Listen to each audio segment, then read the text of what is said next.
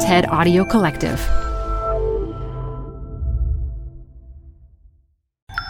This TED Talk features writer and physicist Stephen Webb, recorded live at TED 2018. Support for TED Talks Daily comes from Odoo. If you feel like you're wasting time and money with your current business software or just want to know what you could be missing, then you need to join the millions of other users who switched to Odoo. Odoo is the affordable all in one management software with a library of fully integrated business applications that help you get more done in less time for a fraction of the price. To learn more, visit odoo.com slash TED Talks. That's O-D-O-O dot com slash TED Talks. Odoo, modern management made simple. Canva presents Unexplained Appearances. It was an ordinary workday until. That presentation appeared out of thin air. Also, it's eerily on brand. Wait, did that agenda just write itself? Words appear, making this unexplainable case. Unexplainable? It's Canva's AI tools. I can generate slides and words in seconds. Really? the real mystery is why I'm only learning this now. Canva.com, designed for work.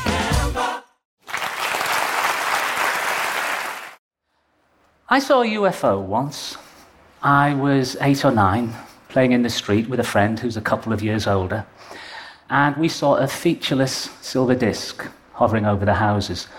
We watched it for a few seconds, then it shot away incredibly quickly. Even as a kid, I got angry it was ignoring the laws of physics. We ran inside to tell the grown ups, and they were skeptical. You'd be skeptical too, right? I got my own back a few years later. One of those grown ups told me, Last night I saw a flying saucer. I was coming out of the pub after a few drinks. I stopped him there. I said, I can explain that sighting. Psychologists have shown we can't trust our brains to tell the truth. It's easy to fool ourselves. I saw something, but what's more likely that I saw an alien spacecraft or that my brain misinterpreted the data my eyes were giving it? Ever since, though, I've wondered why don't we see flying saucers flitting around? At the very least, why don't we see life out there in the cosmos? It's a puzzle, and I've discussed it with dozens of experts from different disciplines over the past three decades, and there's no consensus. Frank Drake began searching for alien signals back in 1960. So far, nothing. And with each passing year, this non observation, this lack of evidence for any alien activity gets more puzzling because we should see them, shouldn't we?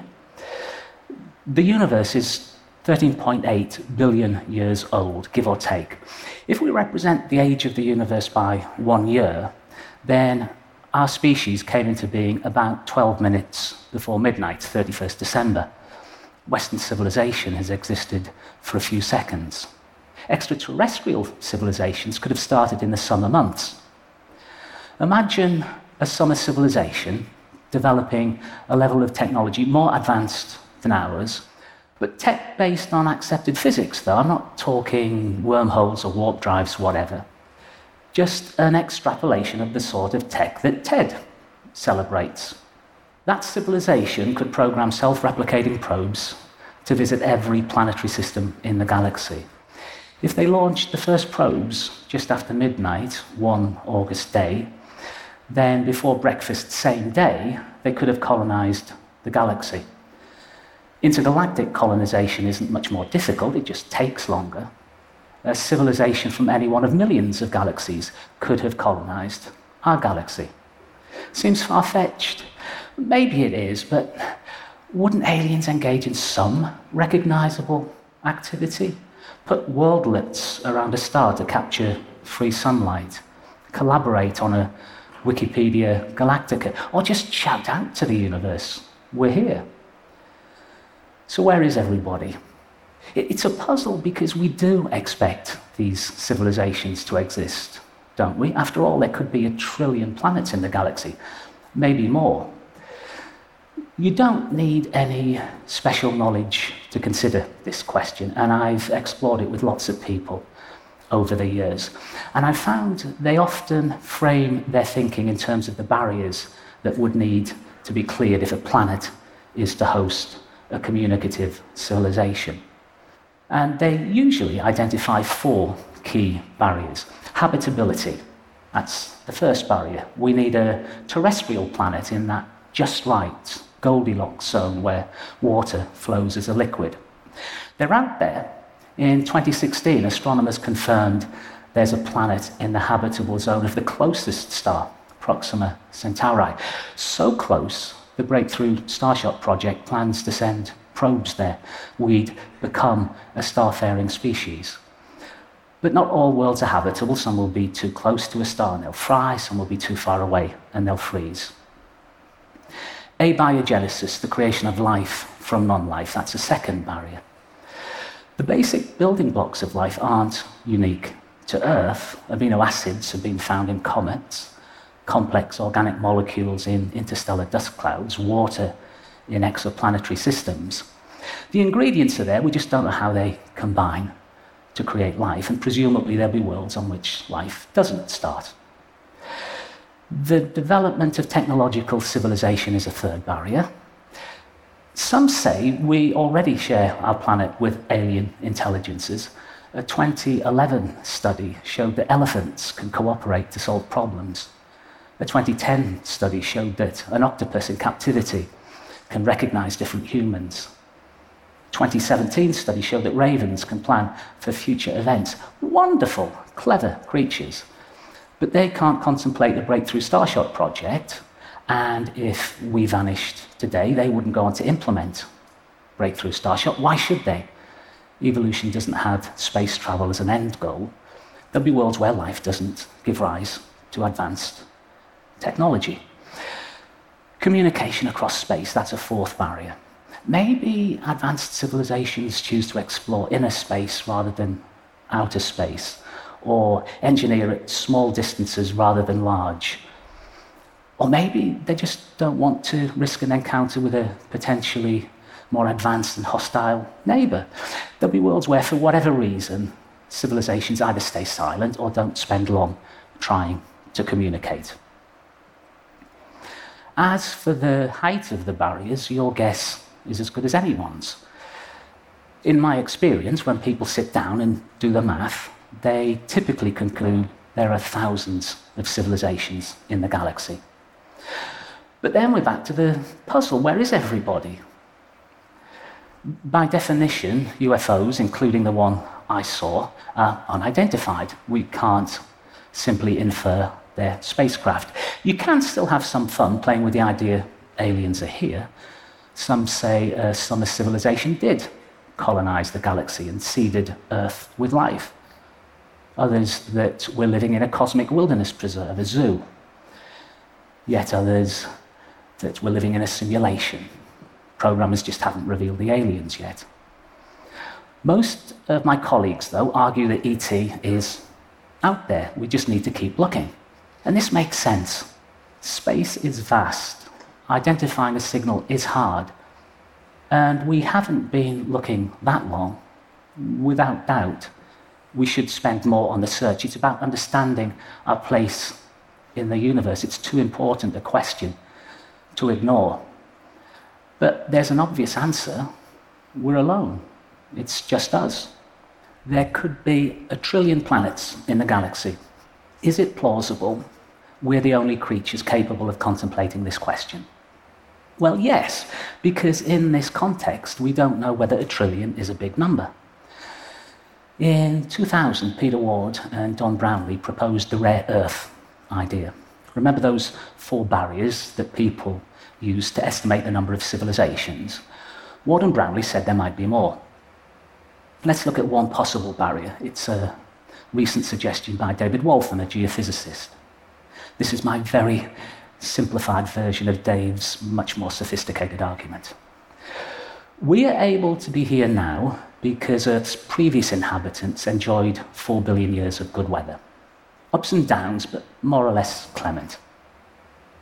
But long term climate stability is strange, if only because astronomical influences can push a planet towards freezing or frying. There's a hint our moon has helped, and that's interesting because the prevailing theory is that the moon came into being when Theia, a body the size of Mars, crashed into a newly formed Earth. The outcome of that crash could have been a quite different Earth Moon system. We ended up with a large moon, and that permitted Earth to have both a stable axial tilt and a slow rotation rate. Both factors influence climate, and the suggestion is that they've helped moderate climate change. Great for us, right? But Waltham showed that if the moon were just a few miles bigger, things would be different. Earth's spin axis would now wander chaotically. There'd be episodes of rapid climate change, not good for complex life. The moon is just the right size, big, but not too big a Goldilocks moon around a Goldilocks planet, a barrier perhaps.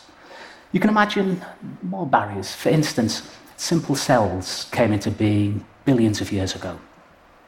But perhaps the development of complex life needed a series of unlikely events. Once life on Earth had access to multicellularity and sophisticated genetic structures and sex, new opportunities opened up. Animals became possible. But maybe it's the fate of many planets for life to settle at the level of simple cells. Purely for the purposes of illustration, let me suggest four more barriers to add to the four that people said blocked the path to communicative civilization. Again, purely for the purposes of illustration, suppose there's a one in a thousand chance of making it across each of the barriers. Of course, there might be different ways of navigating the barriers, and some chances will be better than one in a thousand. Equally, there might be more barriers, and some chances might be one in a million. Let's just see what happens in this picture. If the galaxy contains a trillion planets, how many will host a civilization capable of contemplating, like us, a project such as Breakthrough Starshot? Habitability, right sort of planet around the right sort of star, the trillion becomes a billion. Stability, a climate that stays benign for eons, the billion becomes a million. Life must start. The million becomes a thousand. Complex life forms must arise. The thousand becomes one. Sophisticated tool use must develop. That's one planet in a thousand galaxies. To understand the universe, they'll have to develop the techniques of science and mathematics. That's one planet in a million galaxies. To reach the stars, they'll have to be social creatures capable of discussing abstract concepts with each other using a complex grammar. One planet in a billion galaxies. And they have to avoid disaster, not just self inflicted, but from the skies too. That planet around Proxima Centauri, last year it got blasted by a flare. One planet in a trillion galaxies, just us in the visible universe. I think we're alone. Those colleagues of mine who agree we're alone often see a barrier ahead bioterror, global warming, war. A universe that's silent because technology itself forms the barrier to the development of a truly advanced civilization. Depressing, right? I'm arguing the exact opposite. I grew up watching Star Trek and Forbidden Planet, and I saw a UFO once. So, this idea of cosmic loneliness, I certainly find slightly wistful. But for me, the silence of the universe is shouting, We're the creatures who got lucky. All barriers are behind us. We're the only species that's cleared them, the only species capable of determining its own destiny. And if we learn to appreciate how special our planet is, how important it is to look after our home and to find others, how incredibly fortunate we all are simply to be aware of the universe, humanity might survive for a while. And all those amazing things we dreamed aliens might have done in the past, that could be our future. Thank you very much.